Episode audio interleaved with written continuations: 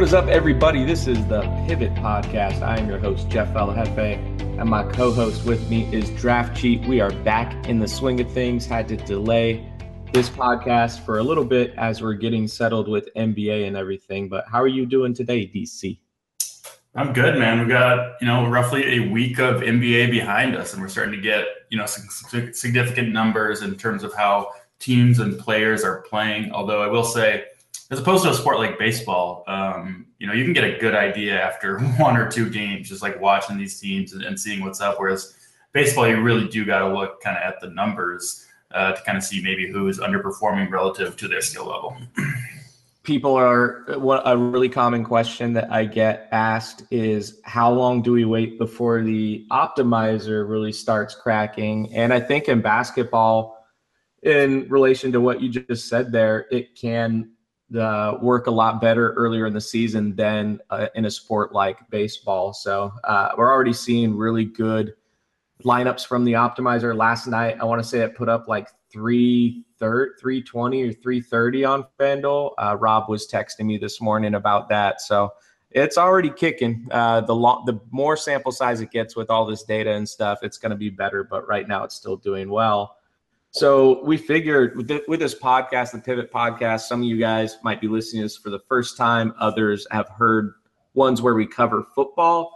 Uh, this the plan for this podcast was just kind of have it something where we could talk about any relevant sport at the time. And right now, it seems to make sense to kind of talk about basketball and review the first week or so and let everyone know what our early thoughts are. Some big talking points to start the season for me are and one thing I want your thoughts on, or a few things I want your thoughts on, DC, is one, the Celtics without Gordon Hayward, your impression of them. Two, what the the cat, what's going on with the Cavs?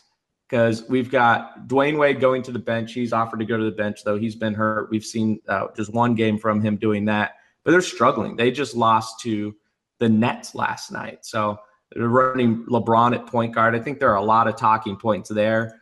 The Warriors are struggling too. They are three and two to start the season and just have not looked great. Those are the three big ones that stand out for me from three of the big contenders. But I think there are a lot other talking points too. What just before we get into in depth on some of those situations, what are some things that are standing out to you right now? Yeah, those are definitely three good ones. Um, you know, I, I think we're going to see like the Chicago Bulls look surprisingly okay. Um, so the Celtics, I think, are going to be really fun to talk about too. It's certainly an interesting team. Uh, the Cavs and Warriors both struggling out of the gate. Like that's like kind of hard to to fathom. But the defense really hasn't been there for those guys. And then my Timberwolves look pretty bad these last couple games without Jimmy Butler. Um, I was, you know, that defense, dude. Oh man, yeah, like Thibodeau is known as this defensive savant, but I kind of came to the conclusion last year that he built that reputation in when he was an assistant coach with the Celtics when they had KG. He was one of like the all-time great, you know, linchpin defenders. Then he went to the Bulls and he had like Noah and Jimmy Butler who are good defenders. Like I don't know if if his system is kind of out of date, so I'm worried a little bit about the Wolves. So yeah, I mean, I'm a little bit worried about the Wolves too the the defense has just been really bad. We'll see when Jimmy is is healthy and everything what happens with that. But let's let's talk about the Celtics first because that was opening night. Gordon Hayward gets hurt, and you know that immediately that's going to just completely change the outlook for the Celtics. To start off the season, both of us have been really impressed with Jaylen Brown. That's a guy who's really stood out to me. He's averaging almost 20 points a game. He started every game, and he just looks really aggressive. We've been saying that word a lot for Jaylen Brown to describe his play to start off this year, but really there's no other word to describe it. He's attacking the rim really well. Uh, he seems very active on defense. They're using him to defend point guards, to defend wings, and he's doing a really good job. So, to me, Jaylen Brown stepping up is something that can keep Boston on the top of the East here. Yeah, no question. And uh, Jayson Tatum, their third overall pick, looks good too. Like playing big minutes. He's it looks like he's gaining confidence, shooting a lot of threes, playing some decent defense.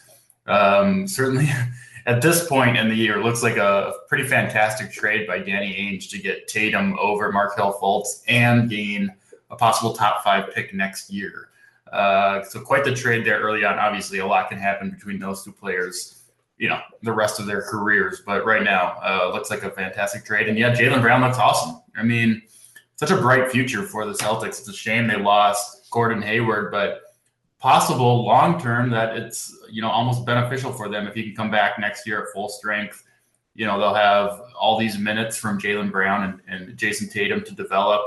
Uh, Smart, I think, is a good rotation piece. Obviously, they got Kyrie Irving. Like they've got a lot of good players, and I think a, a team that's built for the modern day NBA with all these kind of switchy wings. Jaylen Brown can defend, you know, one through four for sure, and I've even seen him switch on centers and do okay. So, pretty high on these Celtics as well. So they essentially, it looks like to run a six man rotation when they're healthy. Smart has missed a couple games here to start the season, and, and Rozier has picked up some minutes uh, when he goes down. But look at the minutes distribution for this lineup, and it's pretty crazy. They're all playing like mid 30s minutes. Yeah. Ky- Kyrie Irving's playing 36 minutes a game right now. So I'm curious what your thoughts on him are to start the season because the numbers haven't been ridiculous. They've been solid. Yeah, he's averaging 20 points a game, six assists four rebounds. Like, you know, he hasn't really blown us away. I thought he was a le- legitimate MVP candidate heading into the season. And especially once Gordon Hayward went down, that I thought would just open things up way more for him. But am I being too hard on him? He's had a solid start, right? Yeah, he's obviously been fine. Um, but like he hasn't, you know, if we're talking DFS, he hasn't paid off his salary. I mean, maybe just like one time barely. I think there's kind of a lack of passing almost outside of Kyrie Irving and maybe Al Horford on the team. Like I think, I think uh, Jaylen Brown is like four or five assists on the entire season. Uh, Tatum is not much of a playmaker, and you you know either like playing without Smart. Smart's another guy that could set up Kyrie Irving for open looks. Like Irving's used to playing with LeBron, which obviously you know LeBron has a huge amount of gravity pulling the defense toward him, and then can set him up with open threes. Like that's kind of gone for for Kyrie Irving. So um, you know, I, I, think he'll improve when Smart gets back, but he's just not going to get that many open looks. Um, and he's kind of got some guys like Brown and Tatum that can drive to the hole and, and, you know produce on some unassisted baskets, basically. So I think the loss of Gordon Hayward and, and then switching teams maybe had more an effect on him than we thought it would. Terry Rozier by far has been the best distributor on the team, four assists per game in fewer minutes than these other those five other guys we talked about his assist to turnover ratio. It's early, but it's 5.3 uh, to one. That I mean, it's really good, of course. Um, I don't know. Any final thoughts on Boston? What, do you want to talk about next? Yeah, no, I think that covers Boston. An exciting team to watch, and certainly a team right now that you want to kind of target for DFS because you just know the minutes are going to be there for these guys, which is always a, a, a plus, of course. Um, let's jump to the uh, you know the presumed uh, finals contenders, at least from the last couple years and probably this year too, still, I think. But the Cavs and the Warriors both off to a little bit of a rough start. So the Cavs, let's start there. LeBron, to me, one of the more exciting developments early on in the season is them running him out at point guard is, I think, a fair way to describe it. But he is the de facto point guard with Rose missing the last three games, and especially Wade has missed a game as well and he's doing really well. And it was one of those things that broke during one of our live shows that LeBron was going to run point guard. The lineup came out, and like I think your and I reactions on the show, it was just like, wait, what? Like immediately we thought he was a must play, and it proved to be right that night, and then again last night too. So the the the two nights that he's run point guard has been over 60 FanDuel points, I believe, both nights. It's just absolutely crushed in that role. The problem is they lost to Brooklyn last night. They've struggled overall this season in general. I mean, I, am a little bit concerned about the Cavs because they are a team that uh, their key is all older players, right? Even uh, you know, even Rose, even Kevin Love, like they're not these guys really in their prime. They're towards the end of it. Although Rose, I guess, is young. It's just he's dealt with a lot of injuries and stuff. He's not so. in his prime anymore, though. exactly. Yeah, you, you, still can't think of him in his prime. That's for sure. He was an MVP candidate when he was a baby, but um, yeah, I don't know. I'm a little bit concerned about these Cavs considering they're getting such amazing play out of LeBron James and still losing to the Brooklyn Nets and the Orlando Magic. Yeah, it almost lost to the Bulls too. Um, you know, they're just giving up a ton of points. Like their defense is terrible. We've talked about that on our shows. Like they, they've been one of the worst teams transition defense for the last couple years, and they're facing these kind of fast-paced teams like the Nets, and the Nets just ran on them and scored in transition and put up a whole bunch of points. Like Spencer Dinwiddie with over forty fantasy points yesterday. Uh, we saw Jerian Grant the night before, like two point guards right in a row, just you know, not heralded point guards by any means. Absolutely smashed the Cavs. Um, I didn't watch either game. I was watching other games. Who's defending the point guard? I assume it's J.R. Smith. I, I, mean, like I know LeBron is playing point guard on offense, but I assume he's not defending the point guard. So yeah, I, I there were a few possessions where I was trying to pick up on that, and then I just I don't know stop paying attention or whatever. But the few possessions I was watching, it was just like the the worst defense. Like it was almost like a zone matchup defense or something. It wasn't, but that's what it felt like because everyone just kind of was casually defending. It, it's is I, I hate when NBA teams get like this and are basically not down in their defensive stances and it's just like casually trying to move through screens and stuff. And that was the vibe I had from the Cavs on that on those few possessions I watched in regards to who specifically matched up on the the ball handler bringing the ball down the court. I don't remember. It was probably it was probably J.R. Smith. Of course, Korver played a bunch of minutes last night too, and anyone that he guards is going to be uh, yeah. basically a free path to the rim. Like he is one of the worst defenders in the league. It's just the whole team is full of defenders that aren't trying or just don't have the skill to be good on defense. Yeah, Kevin Love is so slow uh, at this point. Like even Tristan Thompson, um, he's a fine defender, but he's not like the best rim protector or anything. Couple stat nuggets just from the last couple teams that the Cavs have faced. The number one player so far in the league in terms of uh, points per possession as a pick and roll ball handler is Jerian Grant, who we just mentioned, torched uh, torched the Cavs a couple games ago. The number seven guy now on that list at the 90th percentile is Dinwiddie? Spencer Dinwiddie. so I think they're those these guys have benefited from uh, from facing the, the Cleveland Cavaliers, right? Oh my goodness. Yeah, that's just that's We've obviously faced other teams too, but still that's that's kind of uh, astonishing there. Something we're gonna keep an eye on moving forward for DFS, of course. Yeah. Point guards against the Cavs, I would say right now. Um, if there's a good pick and roll guy, a decent pick and roll guy, I take a hard look at that as long as they're rolling out this lineup. You could argue Jeff Green has been their second best player this year. Uh, he's played some pretty good minutes off the bench, dude. I don't know. You said you haven't seen the game, so you're probably just looking at these box scores and probably saw the box score last night going, wait, what? Jeff Green had a really good game, but I think he's looked really good. You actually you saw him the first night, right? Like yeah, no, that I mean that makes sense, especially against Brooklyn, a team that plays up and down, super fast pace. Like Green a guy that you know he's still a crazy athlete, can shoot a little bit, can get out in transition. Um, you know, I, am not surprised that he had a big game against the Nets, and, and and like playing with LeBron. I mean, that elevates people's games, especially a guy like Green who can get up and down the court and spot up from three. That's kind of a perfect scenario for him. Yeah. All right. Let's move on to the Warriors then. So the Warriors, my team for whatever reason, they're they're struggling so far. Steph Curry's been very frustrated to the point that he threw his mouth guard not at an official, of course, of course. No, he would never. No, he would never do that. But at the th- at the floor, a foot away from an official, that's something he would do. So um, it's been like it's, I hate when he does or the Warriors do that kind of stuff because they could be such a like a lovable team despite them being like the the big dominant force in the NBA because for the most part these guys are are really fun to root for. But when Steph gets like that and Durant gets all pouty and stuff too, I I hate it. I, I I'm embarrassed to be a fan sometimes.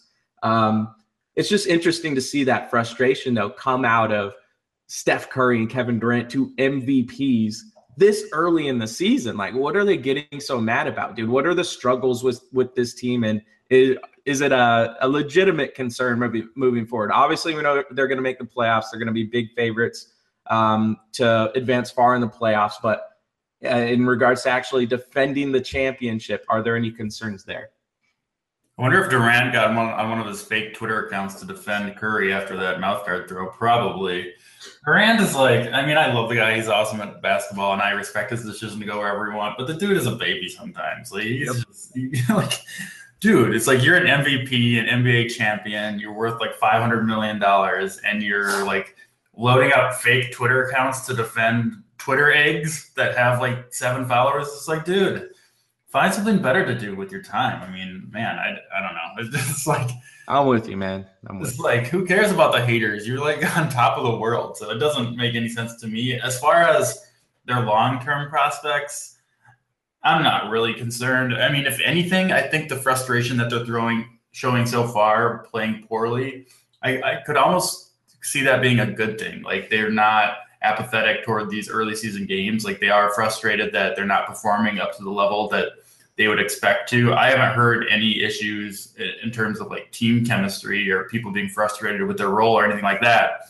So I, I mean, I just I, I, think they'll figure it out. You know, it's still a small sample size this early in the NBA season, and unless like one of these guys loses their shooting touch, which I don't see happening, uh, they'll surely be back to kind of the same old Warriors sooner rather than later. I think anything like being angry at the refs, feeling like the refs are against you, or being angry at fans, or whatever, all of those kind of things are really good for team building and, and chemistry because it it unites them against a singular force outside of the team, right? Rather than being angry at someone within the team. And um, yeah, it could be a good thing long term. I think that Draymond Green was the guy I was keeping an eye on heading into this year as someone that could have just a career year basically. And the, the assists are certainly there. He's averaging a career high in assists so far, really early in the season. I would like to see some of those other numbers come up. His rebounds, I think, are second highest in his career right now, and the scoring just hasn't been there as you'd expect on this team with Klay and Steph and Durant. But I figured with uh, the extra looks he'd get this season that maybe he could capitalize on some of those looks. He's just not shooting the ball well. So hasn't been there yet. Would be curious to see if that does come up though. Uh, Klay Thompson had a great game last night with uh, the uh, the narrative there of him donating a thousand dollars for every point that he scored. Um, best game of the year, I believe, for him last night. Even got some assists, especially early on in the game, which you joked about. DC is well, yeah, he's got that nerve, so he's not going to want to lose all that money. He's going to be passing the ball the whole time. And when I saw that the tweet from I think it was Kawakami or something, I was like, oh my god.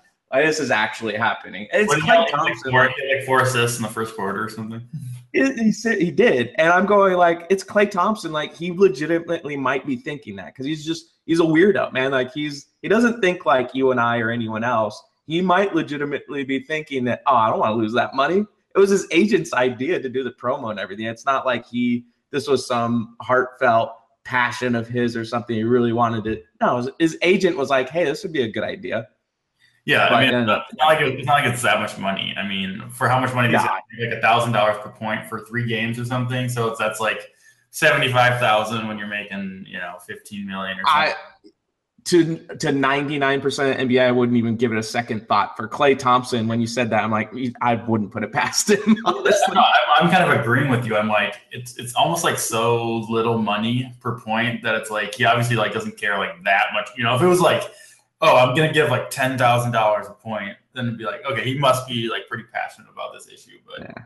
No, that was kind of funny. It would have been way better if he would have got like 10 assists or something, like set a career high there.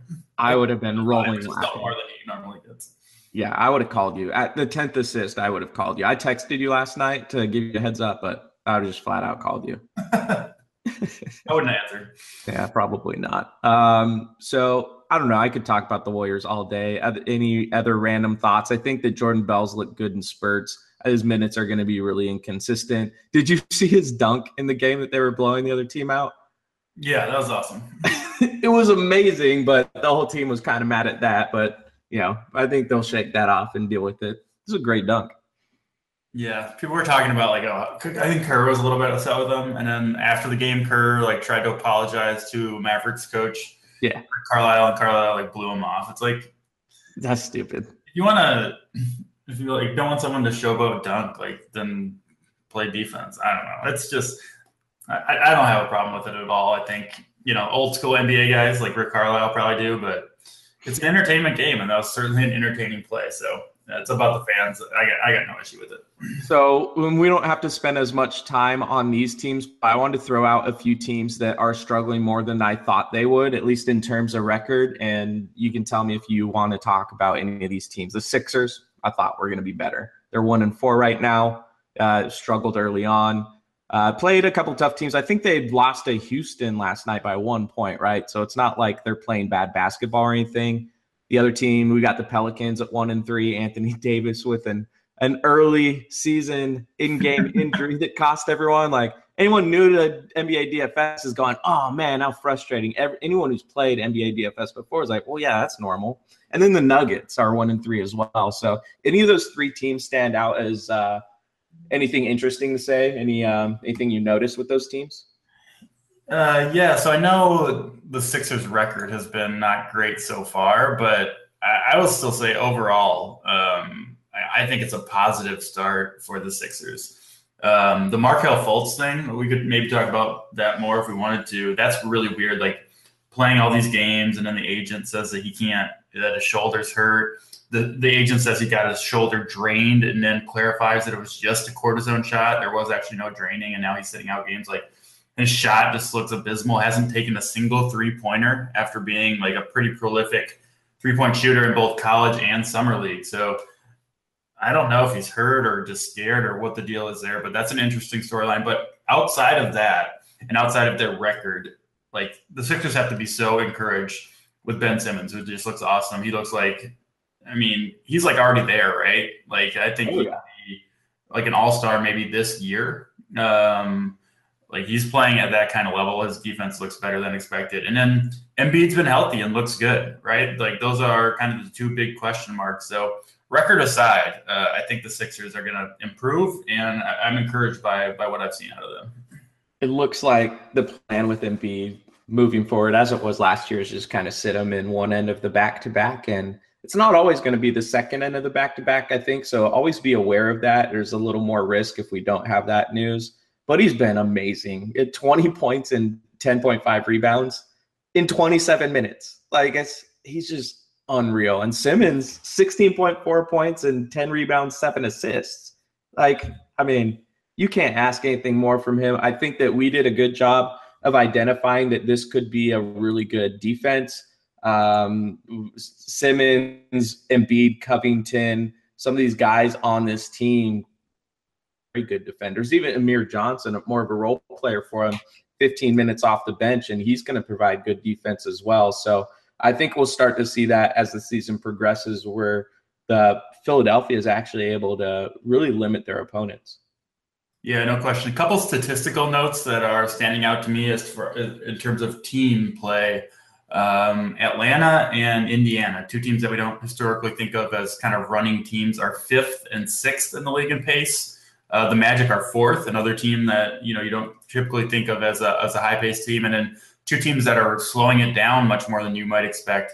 Denver now 26th in the NBA in pace, not something I saw coming, and Sacramento Kings 28th in the league in pace, another team that is slowing it down. And, and, and you know, Sacramento's played Phoenix, so it's not like they've played all these slow paced teams. So um, interesting to watch there. You know, teams that change up their style of play early on can be profitable DFS situations because people remember how they played last year, but that's not always the case uh, carrying over to the next season. Yeah, I knew that Dallas was going to play slow. Denver is uh, certainly a surprise uh, as far as playing fast. Yeah, Orlando playing playing at like the fourth highest pace. Right. Like you said, Atlanta. I mean, a couple of these are, are, pretty surprising, and some of them are based on matchups that they've had so far. But it's going to be interesting to have to reevaluate some of these teams that we thought were going to play at, at different paces, and it's impacting. Um, you, you know the number of possessions that you get in fantasy, and that can really impact the points per minute for guys. You know, when you're playing up in a a pace up game and you get an extra 10 to 12 possessions, which is the case sometimes when a slow play, slow paced team faces a fast paced team. That is, that's a lot more opportunity, not even just from a scoring perspective, but in missed shots and rebounds and steal opportunities, all those sort of things they add up.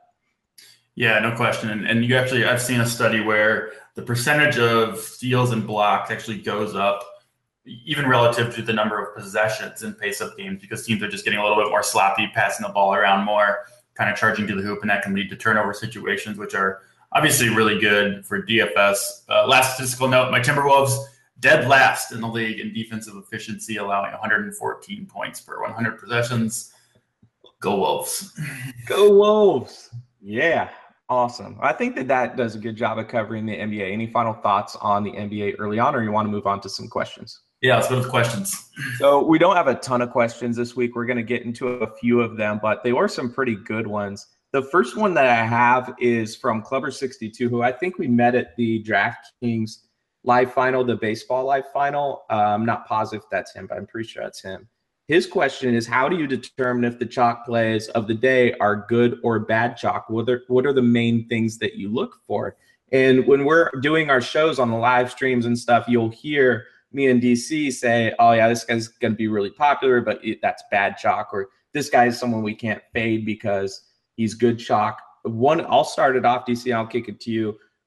One of the main things I'm looking for, I know you do too, is the usage rate. If you get a guy that's going to be really popular, that is maybe a small forward that just sits in the corner and shoots threes, but is going to be popular because he gets a huge minutes boost. That's a guy I'm way more likely to fade than a point guard who gets thrown into the rotation, gets a lot more minutes, is min priced, and um, is going to have the ball in his hands a lot. So we saw that a lot yesterday. A lot of those min price point guards yesterday ended up paying off, Dinwiddie being one of them.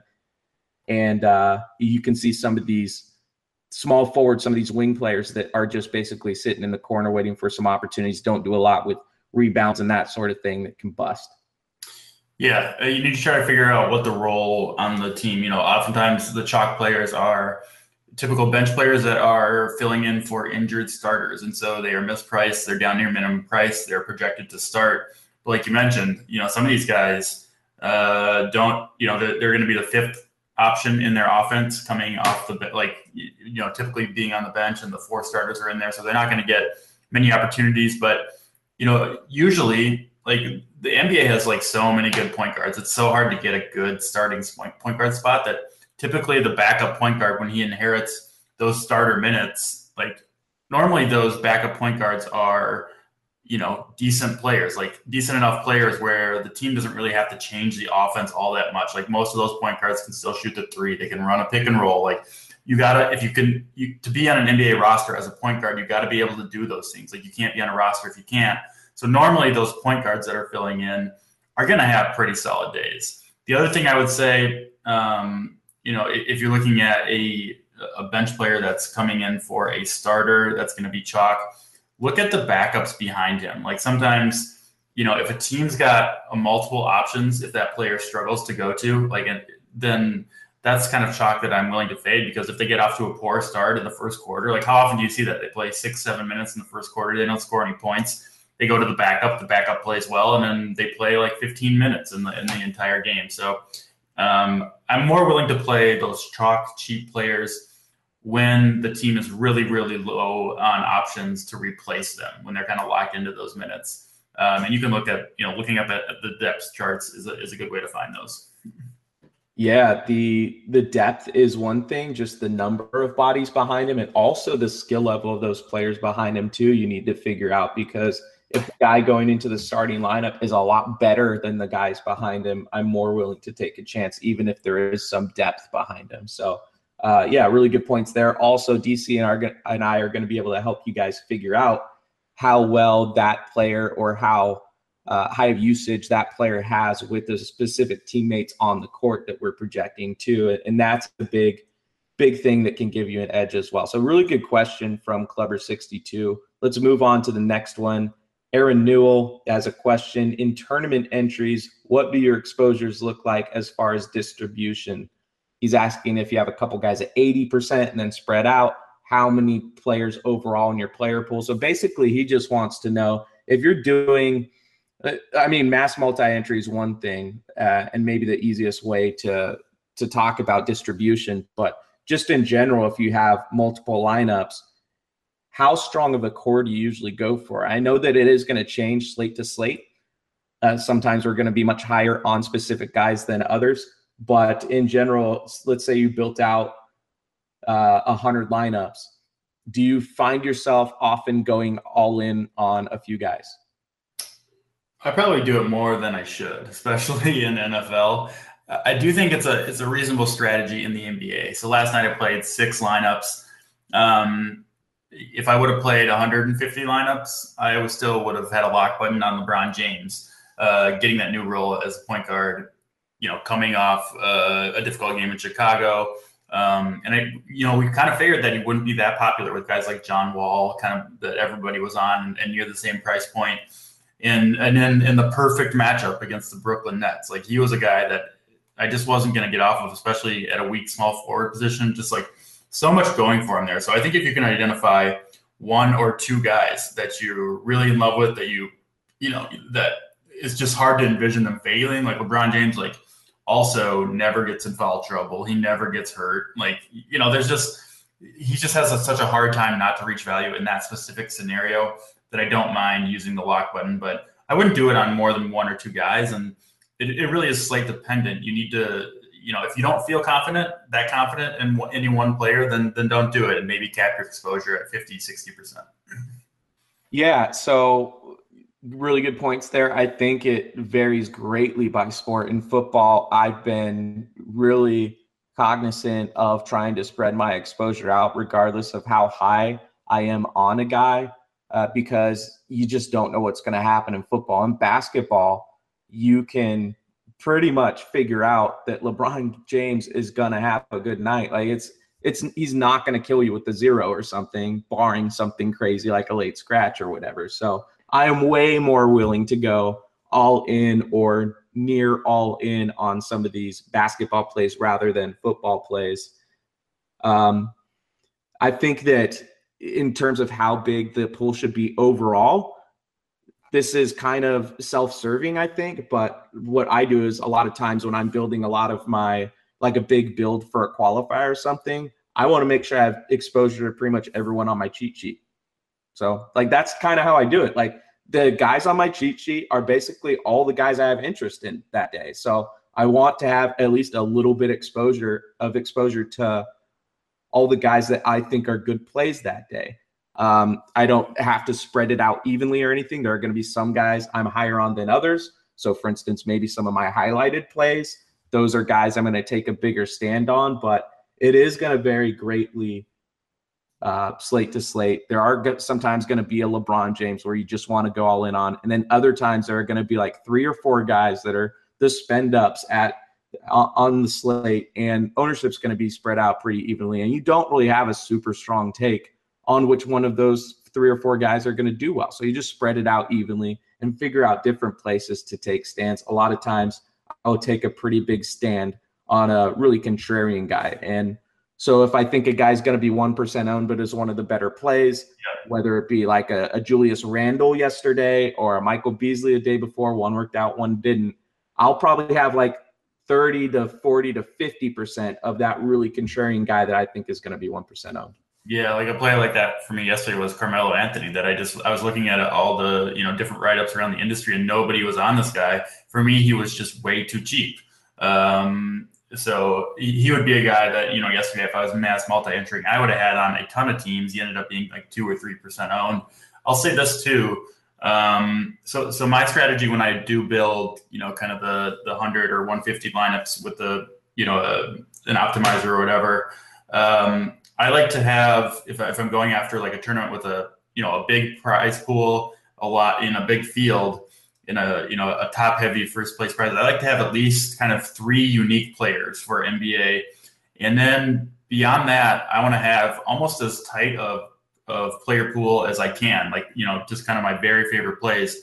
As long as I can build enough lineups that each lineup has three unique players from the other. So you have you know different combinations to try to get to that uh, top score that we're all chasing. Yeah, DC's basically saying that he wants at least three different players in every lineup. That's what he means by unique players. If you use our optimizer, where we're partnered with Fantasy Cruncher, they have those settings, and it'll say unique players on there, and you can set that setting to three unique players. That's a really good tip. So thank you for bringing that up. let's move on to we'll do two more questions and we're going to get out of here. One more somewhat serious question, and then uh, one more fun question. So um, this question is from turtle underscore turtle two underscores. Okay, cool screen name. He's asking what the best best position to pay up for is and what the best position to pay down for is. And this is a really tough question to answer because the slates change every day and this answer is going to be different every slate. But if I had to generalize it at all, I've mentioned this a few times this year, probably already, and I mentioned a lot last year.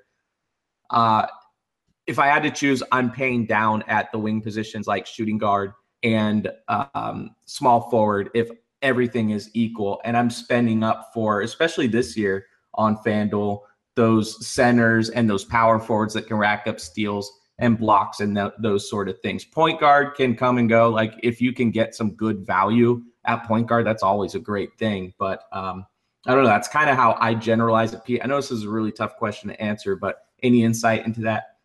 I think that's a good way to go in general. I think uh, the exception to that rule is that sometimes, like I'm with you, the the shooting guard, small forward, the wing positions are like they're more inconsistent except at the top where you do have some really consistent performers, guys like James Harden, LeBron James, Kevin Durant, guys that do get the job done from night to night. So sometimes when those positions are really weak otherwise, uh, I'll spend up a little bit to kind of secure those points in there.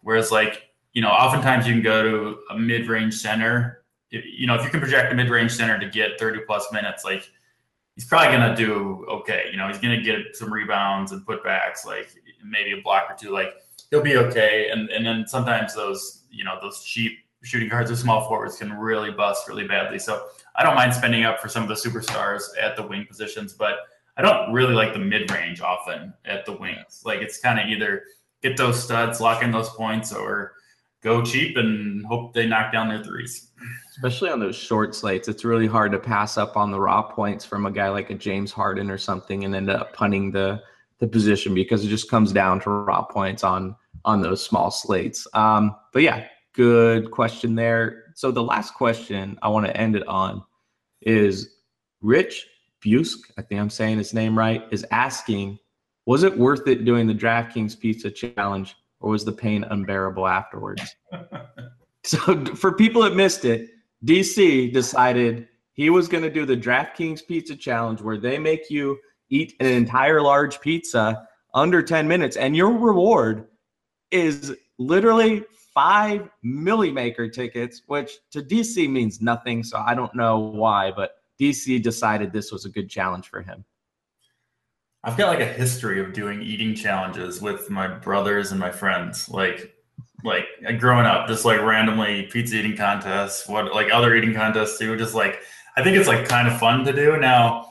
Now into my early 30s, I you know I don't do those things quite as often anymore. But when I saw this on Twitter, I was like, all right, I got to do this. Was was was talking trash to people that tried it and failed it. Like I was watching other people do this, and eventually I'm like, all right, I got to do this myself. It was tough. Uh, I made a couple mistakes in my in my strategy. I didn't think it would be uh, that hard to do, so I thought it'd be funny to be drinking beer while I did it. that was a really bad mistake. I almost threw up like three fourths of the way through, and I took a big swig of my IPA. This was like a you know like a IPA too. Oh like my goodness! Beer. I'm like, yeah, I'm gonna be a badass and, and have an IPA during this challenge. That didn't work out.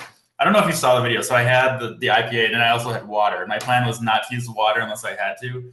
But for some reason, Domino's gave me this like especially crusty pizza. And that was by far the most difficult part was getting the crust down. So I needed the water to like dissolve it basically in my mouth to, to swallow it. And my jaw was hurting so bad. So halfway through, I was kind of questioning whether whether I'd get it done. I did, and the cost uh, was basically feeling sick for like eight hours which probably not really worth five Milly Maker tickets, but hey. Um, I, I haven't gotten those yet, so when I do, I'll be sure to label them like the lineups that I make with those line. You know, this is like a pizza challenge lineup, and if I can turn it into a million dollars, it will definitely have been worth it. That'll be a fun party. Um, so yeah, I mean, I've I'll, I'll say I regularly eaten large pizzas on my own before. I've never tried to do it in 10 minutes. The, the, the time is the tough part. Yeah. I mean, yeah. yeah. So it's like, you know, I, I enjoy eating pizza. Why am I going to try and do that for five million Milly Maker tickets? Like, I could probably do it, but like, and you got to post a video of it too. It's got to be public and everything. Like, I don't, I don't know. The thing, I don't uh, want... that thing got ended up with like ten thousand views. My my only ever Periscope that I've ever done. exactly. Yeah, exactly. So uh, I'm not gonna do it. No plans to do it, but proud of you, man. Didn't see the video. I have zero interest in watching yeah, people suffer face with It's gross. Yeah, like people are dunking their crust in water and shit. I don't know if you did that uh, or not. It's going too far, man. It's like I'll, I'll, I'll drink the water when the crust is in my mouth, but dunking it in water, I'm not about that.